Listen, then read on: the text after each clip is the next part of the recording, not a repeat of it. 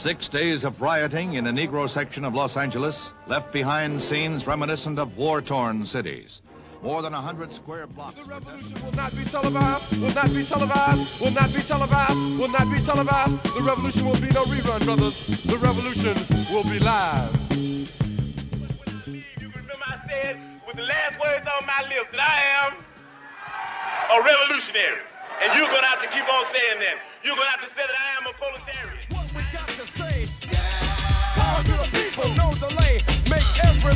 In order to fight the powers that be. Fight the power. And they ain't got no AC Walmart distribution. Find my homie, he just had a baby. You wonder why it's been so many B&Es lately? Why brothers from the hood shooting like this is TNT lately? And since all the ballers leaving college early, I turn on the TV and don't see no brothers with degrees lately. Are we all alone, fighting on our own?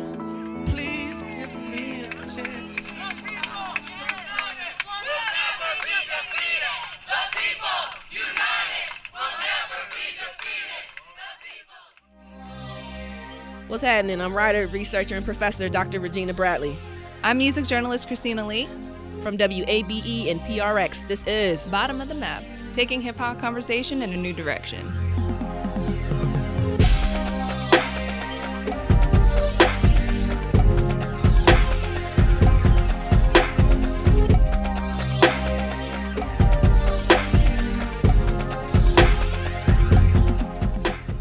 Today, we are playing around with this idea of hip hop as a form of protest, especially as it connects to the South. Right. Um, because, you know, most folks think about the civil rights movement, for example, they automatically go to the South. They probably go to particular places, whether it's here in the A or to a Birmingham or to a Selma. One of the things I first think about with music as protest out of the South is actually um, coming from the Freedom Singers. Ah, nice. Yeah, so like Bernice Johnson Reagan and Miss, you know, Rutha Mae Harris, right? Like they got together, they were at Albany State, um, and they got together and started doing these songs. And, you know, that kind of opened up this window for how does music help us think about the South as this transitioning space for protest Ah, uh huh, uh huh. in ways that, you know, hip hop picks up where that type of music left off. One of the things I often tell my students when I'm teaching about um, this idea of like post civil rights era, and all I mean by that is like the historical period. If we have indeed reached the mountaintop that Dr. King prophesied about, then the mountaintop ain't flat. And I think that music is a way to navigate that terrain Yeah. because um, if like gospel and blues and R&B was presenting the South in this particular way, whether you're listening to like, and I'm thinking immediately of like Stax Records, Okay, yeah. so like Isaac Hayes and folks coming out of Memphis, you know what I'm Yeah, saying? right. That presented the South in this particular um, we shall like the whole idea of we shall overcome. Mm-hmm. Then I feel like hip hop picks up after that, and it's like, yo, like we we made huge strides during the movement. Mm-hmm. However, let's put a pin in that. And also speak to those issues and concerns that um, one they probably couldn't foresee at the time. sure, sure, sure. But also, like you know, the civil rights movement didn't fix Everything. everything, right? So I think like Southern hip hop is rooted in this idea of generational tension Mm-hmm. between younger and older Southerners who are like, where do we go from here? If we're on the mountaintop, where do we go from here?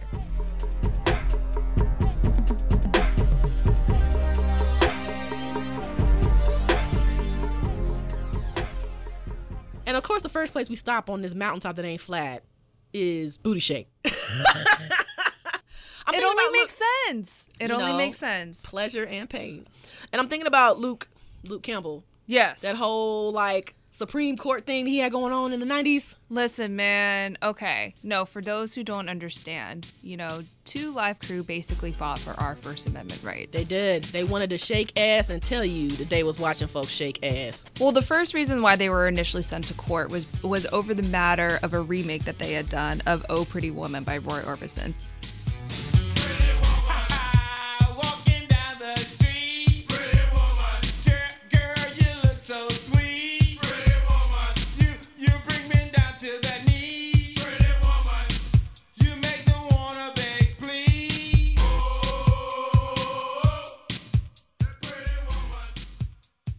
They were arguing for the fact that you know parody is fair use. Ah. So that was actually their first thing. But then of course, um, there was all the hoobaloo over whether these records are what? actually as hoobaloo.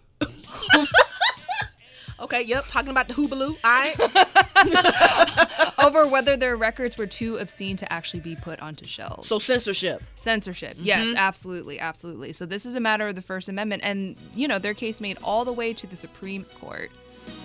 Earlier today, a Broward County appellate court judges upheld the previous ruling to ban the sale of Miami rap group The Two Live Crew's double platinum album, Nasty as They Wanna Be in Broward County.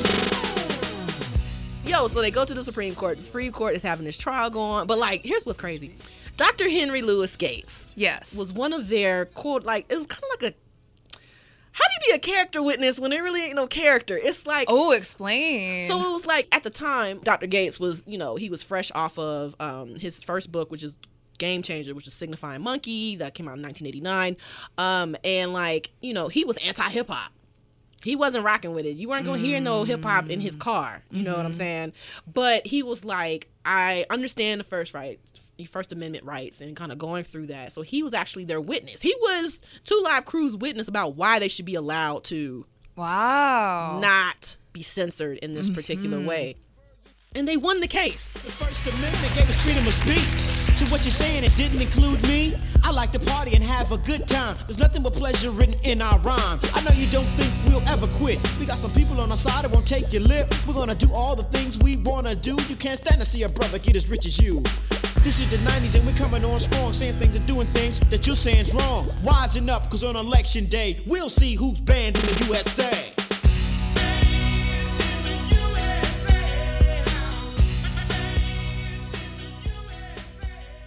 If Two Live Crew hadn't won that case on behalf of hip hop, hip hop records wouldn't have been able to make shelves, period. Mm. You know, like the likes of Tipper Gore could argue, like, hey, you know, this record is too obscene, we can't sell that shit.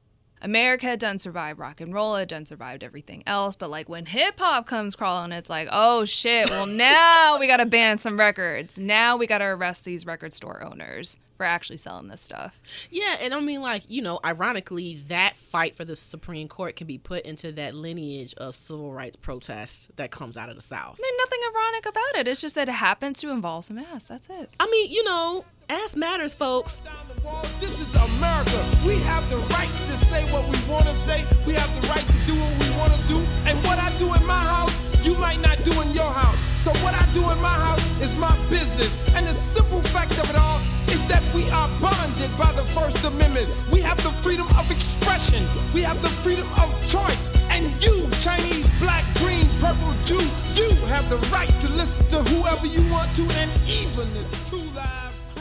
Even like with like Luke Campbell and this idea of censorship and, and the right to, to self profess and this idea of moving away from that. I mean, like protest in hip hop was already going on, right? So like mm. that's mm-hmm. probably one of your earliest introductions to hip hop, and especially in that golden age of hip hop, is this idea of protest. Whether you're talking about like Gil Scott Heron, for example, which a lot of folks would say is like the predecessor for Yes. for hip hop, Godfather right? and all Um, that. Yeah, like the revolution will not be televised. You know what I'm mm-hmm. saying? And then you get into like Grandmaster Flash and the Furious Five. It's like a jungle sometimes. It makes me wonder how I keep from going under. It's like a jungle sometimes. It makes me wonder how I keep from going under. Yeah, so I mean, like you have all of these folks who are speaking to these social, cultural, political concerns. Mm-hmm, you know what I'm saying? Mm-hmm. And then you get Public Enemy. 89 the number, another summer. Sound of the funky drummer. Music hitting your heart, cause I know you got soul. Hey, listen if you're missing, y'all. Swinging while I'm singing. Giving what you're getting. Knowing what I know in. While the black band's sweating. In the rhythm I'm rolling. Gotta give us what we want. Gotta give us what we need.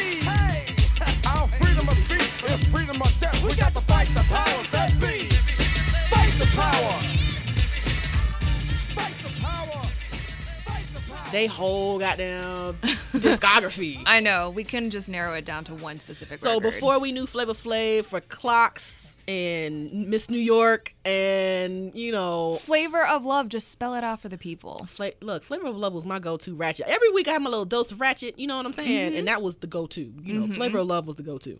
But I mean, like, you know, before all of that, you have them, you know, talking about these issues and concerns. So whether it's like Fear of a Black Planet, and folks will probably most be familiar with Fear of a Black Planet because of, you know, that go-to anthem fight the power, Of course. right? Yes. Like Spike Lee is already all black everything. You know what I'm Mm-hmm. saying? But he was like, no, no, no. we're gonna like step it up a notch and be like, this is what black protest can look like after that era of civil rights that took place in the 1950s and 1960s. Right, right. And um, that video comes to mind also along with the lyrics. Is oh, like yeah, the one were- invoking the Million Man March, yeah, right? you know, they in Brooklyn, you know what I'm saying? Mm-hmm. And like, you know, it is just folks is like with fists in the air and you Uh-huh. got the radio. I mean, like it again symbolizes that significance of music for for black folks to articulate their frustrations, to talk Mm-hmm. about their concerns and yeah. being able to, you know, go there. I mean, like, and Fight the Power isn't their only one. I'm like, you got 911 is a joke. ambulance just to dissect ya.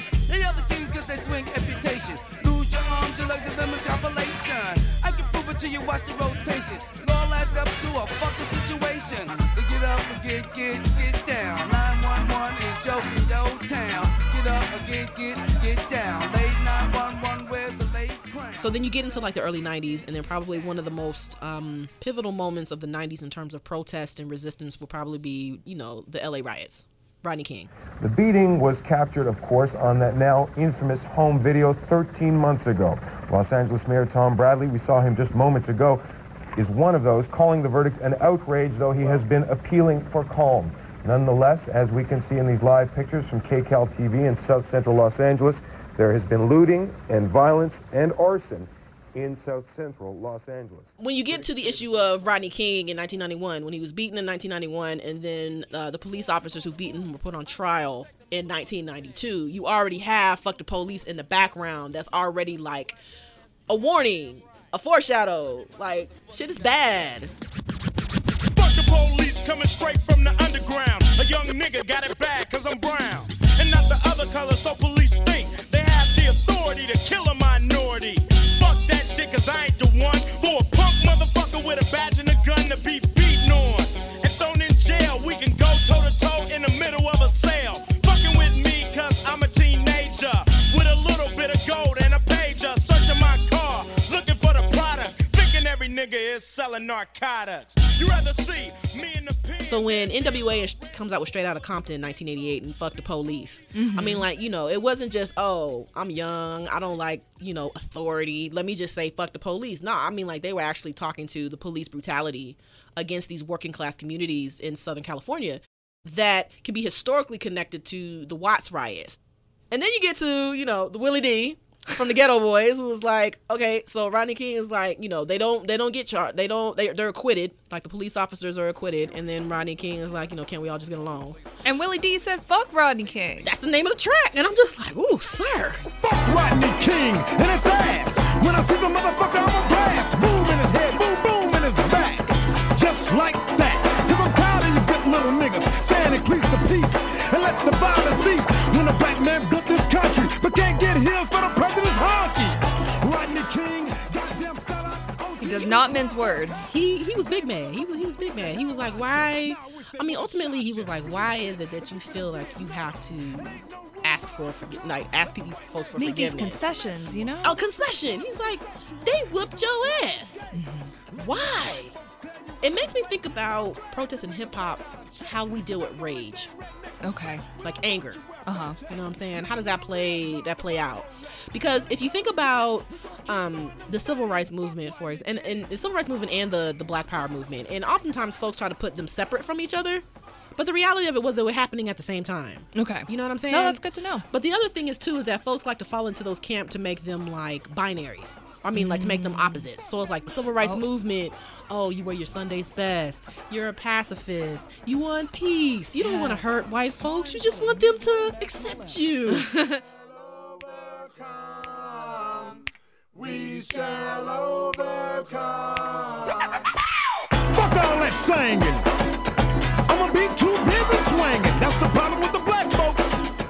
Always wanna bust a. And then on the opposite side of that, allegedly, you have the Black Power folks, the Black nationalist folks. Who are always depicted as like very militant, you know, very um, unforgiving. They take the uniforms of the Black Panther Party, right? The berets, the leather, you know, the sunglasses, um, the by any means necessary. Like, folks don't complicate what that means. You know what I'm saying? Mm, mhm. And I mean, like they're in conversation with each other. One of the things I really want to emphasize in this episode is that protest isn't necessarily just politically influenced. It's also like that idea of social change on a personal level and a community level, and not mhm. necessarily the ways that we have been presented to, you know. No, yeah, absolutely. Because I think a lot of times when people think about protest songs, they think about this what's going to be the soundtrack to the march, and they think about like there being like a direct call to action. I think is most of the times they're looking to these artists for answers. Mhm. Whereas all the time, like first of all, that's so much to ask of anybody. But then, like of course, you know these artists are also allowed to kind of like process their feelings. So I think your point is a really great one. Yeah, I mean, like, I think it's just important, like you were saying, like, these are human beings. Folks have multiple ranges of feelings. It's just like what gets documented versus Mhm. what the reality is. Mhm. Um, sometimes they don't line up in the in the same type of way.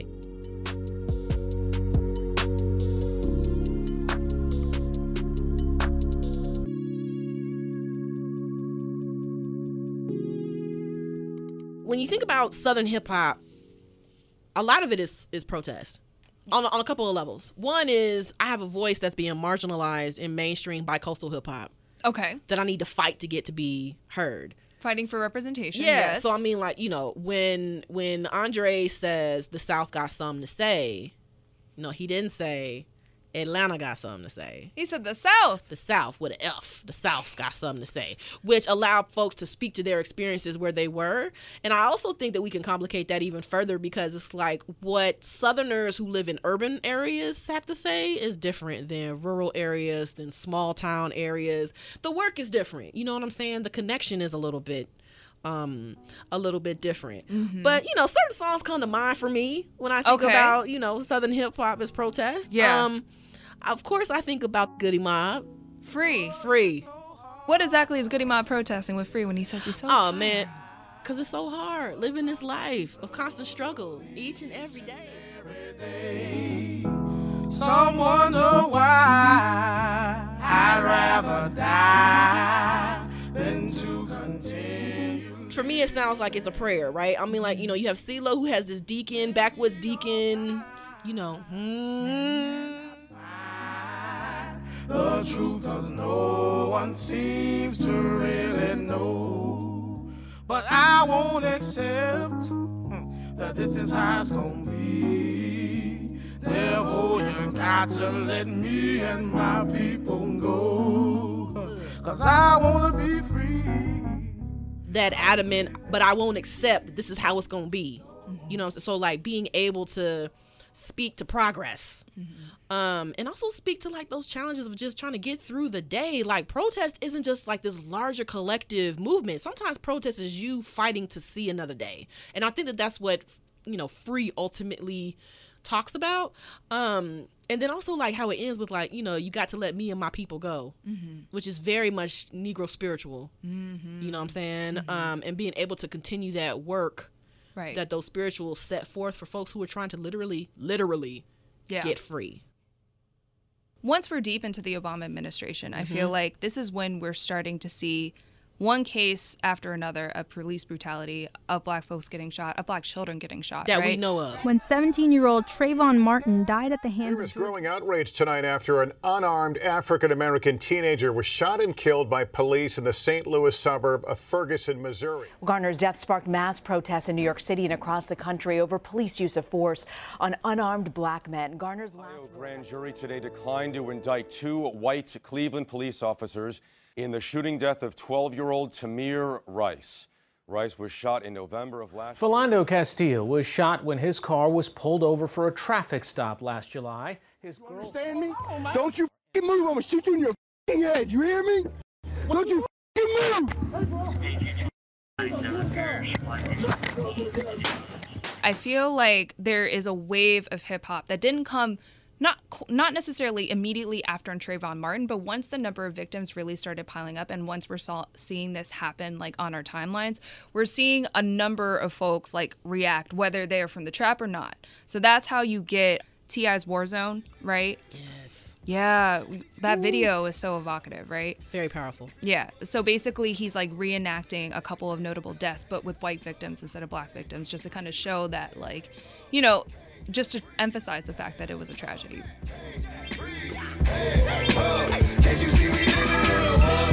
Everybody swinging on Piedmont. Had a rally day before, but they ain't mean that. What they say is suicide, I say it's genocide. Hey, what you got a gun for? You ain't finna ride. They run up on you like bet you finna hide. The difference between us. I die to save a million lives. Appointed leader when nobody couldn't think of shit. I'd be a martyr if my great granddaughter benefit. They pull you over, ask you where your license at. Be careful reaching for it, you know you can die for that. And this ain't nothing new, just got cameras so you can see the shit. Got Dr. King and A. Lincoln asking where the freedom at. Somebody else that you know comes to mind for me is uh might not be okay. Have you heard that? Oh, of course. Well, I first I saw the BET Awards performance that Big Crit gave. Um, well, of course, like Kenneth Whalum is in there as well Because he's from Tennessee. Tennessee. What? I'm sorry, Tennessee. I, I, be, I be telling on myself. I be telling on myself sometimes on this show. Tennessee. But that but that song is relatable as well, right? Because it speaks to this idea that sometimes you just don't have the answers. Big Crit is responding to that in particular. It's like we're starting to really kind of get in the weeds of all that. And I think it's really powerful that he felt okay saying he, that he didn't have an answer and that he could just let his frustration out. Black folk been dying and they gon' keep dying. Police been firing and they gon' keep firing. The government been lying and they gon' keep lying. Propaganda news channels, that shit is all for show. Camera phone videos is like all we know. Diluting what an eyewitness might really say. Because the whole world saw a murder yesterday. Now your account ain't what it used to be. According to them, your eyes can't adjust to the violence you ain't used to see. Police brutality is all in your mind. And the tactics that they use only look worse and rewind. And people die every day, you should get used to it. Hands behind your back, face down and still say you shooting. Can't breathe, need where your neck be like why you moving. Kids in your car, headed home like what you doing. Like why you chillin'? Fuck your feelings. Why you smiling when I'm so serious? I ain't patrolling your space. Like why you living? Stop asking questions. Why you filming? You look suspicious. I think you dealing. Step out the car, fit the description. Someone I feel. I need to kill it. Blood on the curb. I need to spill it. Another civilian. Another not guilty. Another t-shirt. Another rap lyric. Another life gone. I can't forgive it. I won't tell you it's gonna be okay.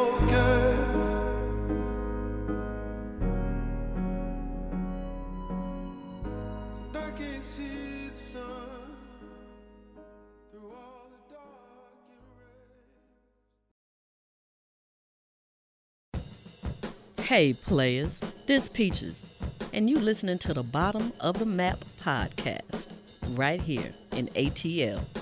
Yeah, boy.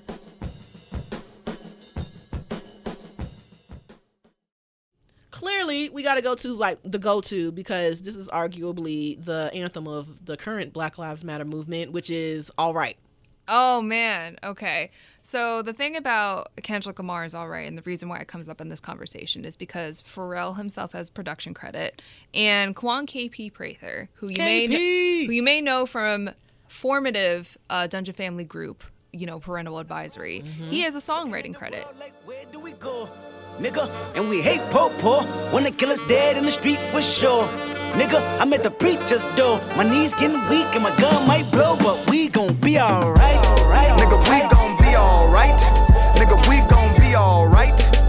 We gon' be alright. Do you hear me? Do you feel me? We gon' be alright. Nigga, we gon' be alright. Huh? We gon' be alright. Nigga, we gon' be alright. Do you hear me? Do you feel me? We gon' be alright. What you want? You a house, you a car, 40 acres and a mule, a piano, a guitar, anything. See, my name is Lucy, I'm your dog. Motherfucker, you can live at the mall. I can see the evil, I can tell it. I know it's illegal. I don't think about it. I deposit every other zero. Thinking of my partner, put the candy painting on a Rico. Digging in my pocket, in a profit big enough to feed you every day. My logic, get another dollar just to keep you in the presence of your Chico. Ah! I don't talk about it, be about it. Every day I sequel. If I got it, then Here's the thing about Kendrick Lamar's All Right. Like, we have this song, and then we have Crime Mob's If You Buck, only, you know, to say fuck Donald Trump. You know, like popping up in the protests, and like in this generation, these are Mhm. people protesting the Trump administration, being like, fuck this, he ain't our president. Mhm. And they're using uh, Kendrick Lamar's All Right to. Uh, And let's be real, this was this was around when Obama was still in office too. Let's let's Mm-hmm. you know, okay. I mean, I'm just you know not knocking the president, but Right. No, no, the no. president. no, for sure, for sure. And I think looking at some of the more recent examples of Southern hip hop protest songs kind of like adds nuance to that conversation, right? Because, Mm. okay, we got we first got to go all the way back to when George Bush was president. Ooh, I know where you're going with this. Go ahead. Okay, okay. Mm-hmm. One of the songs that stands out to me in this particular topic is Georgia Bush by Lil Wayne. He went in. Oh my gosh. So at the end of Dedication 2, you know, he is reflecting on how Hurricane Katrina has hit his hometown. Make it look like a lot of stealing going on. Boy, them cops is killers in my home. Nigga shot dead in the middle of the street. I ain't no thief, I'm just trying to eat. Man, fuck the police and President Bush. So what happened to the levees? Why wasn't they steady? Why wasn't they able to control this? I know some folk that live by the levee that keep on telling me they heard explosions. Same shit happened back in Hurricane Basin 1965. I ain't too young to know this. That was President Johnson, but not it's Bush. We from a town where everybody drowned in. Everybody.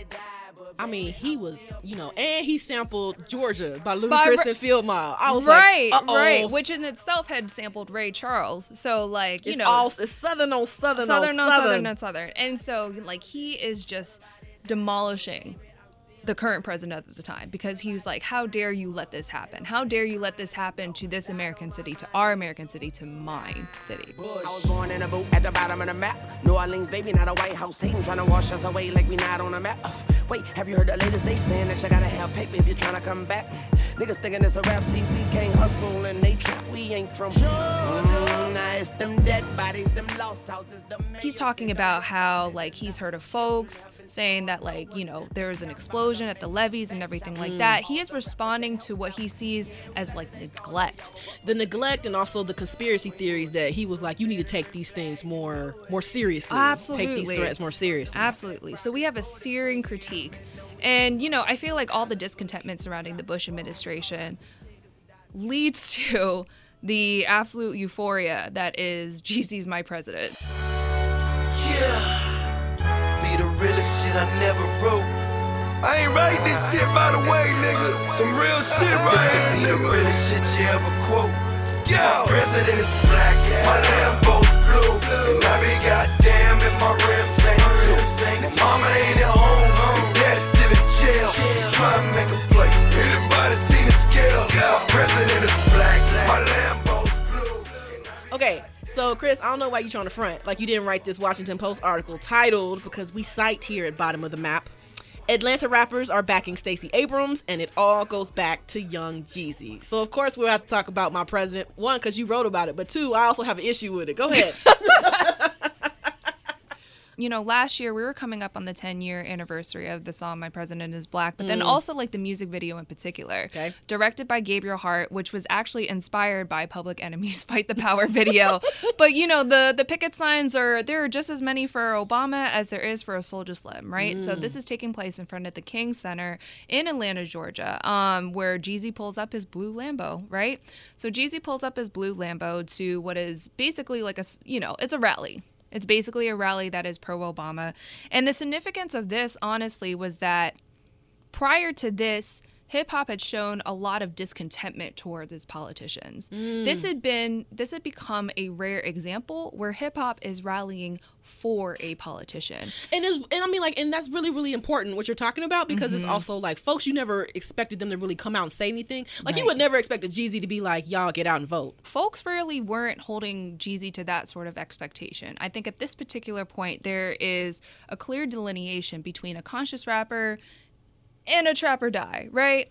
Can Uh, you break that down for me? Yes. Okay, so you said there's a distinction between a conscious rapper and like a, a trap or die. Yeah. Like, talk to me. I just don't think that people held Jeezy to that same expectation because he had previously had T-shirts banned at schools. You see what I'm saying? Like he, his emblem was the angry snowman, you know, and this was supposed to be coded for like a drug dealer and things like that. And because kids were wearing these T-shirts to school, he was already seen as a bad role model. He was seen as imperfect, and this is coming from somebody who hadn't previously registered to vote before, you know. So this is somebody who hadn't previously been seen as an activist of any type, but not giving him any credit as to like, oh, well, you know, like, I mean, activism can start at any part of your life, and I feel like that was the most important part. Say it one more time for the people. in the. Activism can start at any point of your life.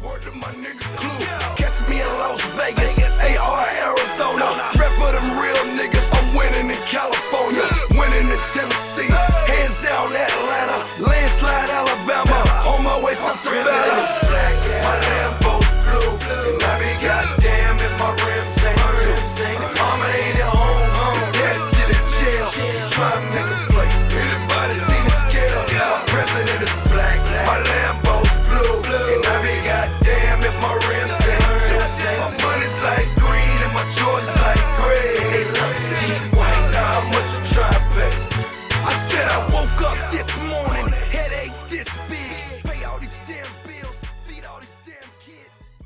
can't have this type of conversation without thinking about like the the pushback against immigration in the United States right now. Oh it my is God. fucking ridiculous.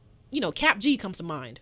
Listen, tell the folks about Kap G. No, you tell the folks about Kap G. Fine, I will. All right. So Kap G is a dope artist out of Atlanta. Um, actually, his family immigrated from from Mexico to College Park, Georgia. Um, when he was younger, but then like once he started collaborating with the likes of like a Chief Keef, he gets discovered by none other than KP. KP just making history out here. Listen, first, first, you know, he's wins a Grammy for All Right. You know, he's Dungeon Family royalty. But anyway, so um, Kap G is signed to Pharrell's I Am Other label, and then last year, after having already scored a gold single with Girlfriend, he Mhm. puts out a song called Day Without a Mexican.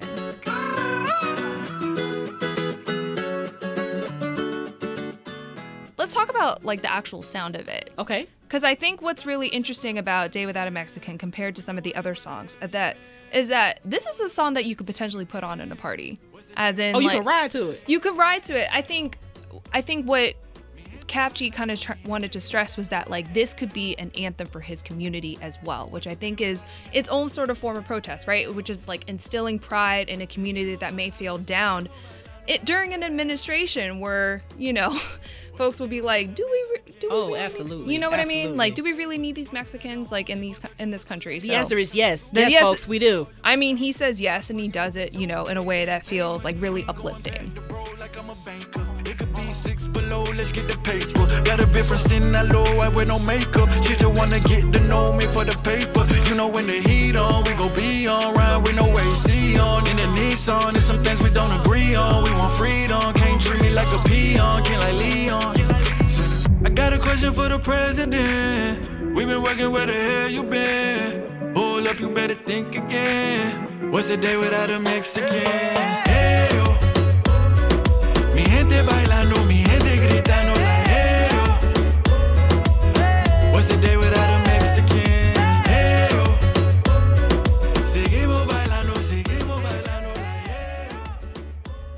Has his foot in multiple communities. Mm-hmm. So it's like he's he's speaking to the hip hop community, but he's also speaking on behalf of you know Mexican American folks, and Mhm. it's almost like he's looking at this threat of freedom, whether it's freedom of speech or f- literally fr- like f- against freedom, physical freedom, um, and he's using that to influence what he's delivering in his bars, which is Mhm. um, really really important. This particular era of protest is different from some of the other ones in that we recognize there's all these different steps and that it's an ongoing process. And so, with that, it's like we have to pace ourselves and we have to take care of ourselves. And sometimes we have to fortify ourselves. And I feel like A Day Without a Mexican is a really great example of how you like fortify, you revive, you rejuvenate your community to move forward. without a Mexican. Drinking no chata, my by chata. Do it for my mama, I do it for my papa. Yeah, they rich dollar, you can be a doctor. Jump it down your chopper, listen to my offer. Drinking no chata, my diamonds by chata. Do it for my mama, I do it for my papa. Yeah, they rich dollar, you can be a doctor. Jump it down your chopper, listen to my offer. I got a question for the president. We been working where the you been? You know, somebody else that really fits into this conversation, if we're talking about immigration, is also Twenty One Savage. Oh my God! Like I never thought that he would be part of that conversation. Oh my when they said that his people in them was from England, I was like, "What?" I know. Uh, I know I wasn't the only one. Did you know that? Did you know that? Oh he- no, not at all. Okay, he Look, kept out listen, no, in the- nobody saw that He coming. kept that out the streets. Uh, n- nobody saw that coming. Uh, the reason why I think 21 Savage is important to bring up in this conversation was that, well, first, the timing of his arrest Yeah. was pretty uncanny. Talk to me about it. Because not even not even a couple weeks prior, he was on the Tonight Show, right? And he performed his new single a lot, but he added a verse to this particular rendition that Oh, had he folks that had folks thinking Is this the reason why he was arrested? Okay. He said very specifically the gas was off, so, we had to boil up the water. Been through some things, but I couldn't imagine my kids stuck at the border. Flint still need water. People was innocent, couldn't get lawyers.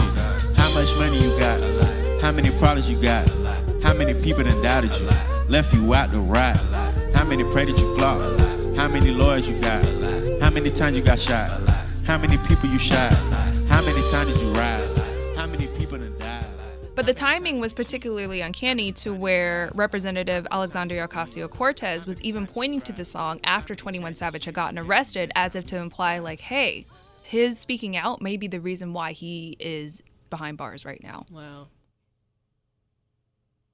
Where where where do we where do we go from here? Like we we've kind of given this historical conversation, but I mean like, you know, where do we go in terms of how we continue to think about hip hop as a form of protest? I think from here, I think just as the conversation around protests is becoming more nuanced, I think the conversation about hip hop as its own form of protest can continue to be nuanced as well. Mm. Um, I think over the course of hip hop history, I think we're seeing different types of voices being incorporated into that conversation. You know, uh, we're seeing, in addition to like different points of view. And I feel like the South has done its fair share to sort of emphasize that point. You know what I mean? That like, you don't have to speak like a preacher to be an activist. I'm sorry. You d- look, you can, you can have the cadence, and that's totally fine. You can command a crowd as such, but they don't always have to speak that way. Listen, I know your eyes bugged out, and I'm sorry. I'm sorry. Because you know who I thought about, but we gonna we gonna leave it. we Go gonna- ahead. No, no, no. Go ahead. Go ahead. No, no, no. I mean, like, no. It was it was more just me just fucking around. It was just like you know when you were talking about like the deacon cadence and the Easter Sunday cadence. You know, I was thinking about Tip. Not knocking the work that that man has done at all. No, but, but, I, just, was also thinking about politicians as well. Oh, like, indeed, indeed. Thinking about how like Maynard Jackson would evoke like a Martin Luther King. Thinking about how Obama, Barack always Obama, invoked yes. always invoked the church. You know, what I'm saying I think we come to expect like our world leaders to speak in a certain way, but we also have to take in the opinions of the people. But I also think that that's a good thing about these these younger folks that are coming up, right? Is that they're Mhm. like, man, fuck that. Like, we're gonna tell you exactly how we feel. We're not gonna put it in a suit for you to be like, this is what we think a protest is supposed to be. This is not Mhm. what we think, um, you know, us making progress is. And I think Mhm. that because we're using the music to really articulate what that progress is and where it can be, is a great addition to the civil rights legacy that's already in place.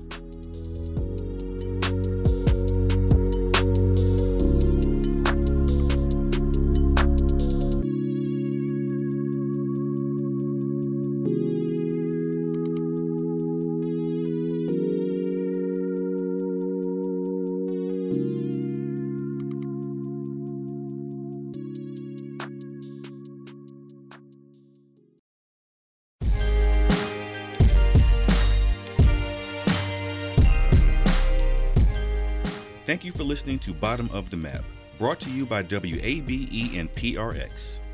If you're listening on Apple Podcasts, please leave a review. It'll help more people find this show. Follow Bottom of the Map on your social media platforms at BOTM Pod. Again, that's BOTM Pod. Bottom of the Map is hosted by Christina Lee and Dr. Regina Bradley. Produced by Floyd Hall. That's me. Edited by Stephen Key. Our executive producers are Joanne Barry and Christine Dempsey. Ayana Taylor is our project manager. Our theme music is produced by Smith and Cash. Special thanks to Mike Johns and Lois O.G. Wrightses. This program is made possible, in part, by the Corporation for Public Broadcasting, a private corporation funded by the American people. Follow, subscribe, connect. Holla.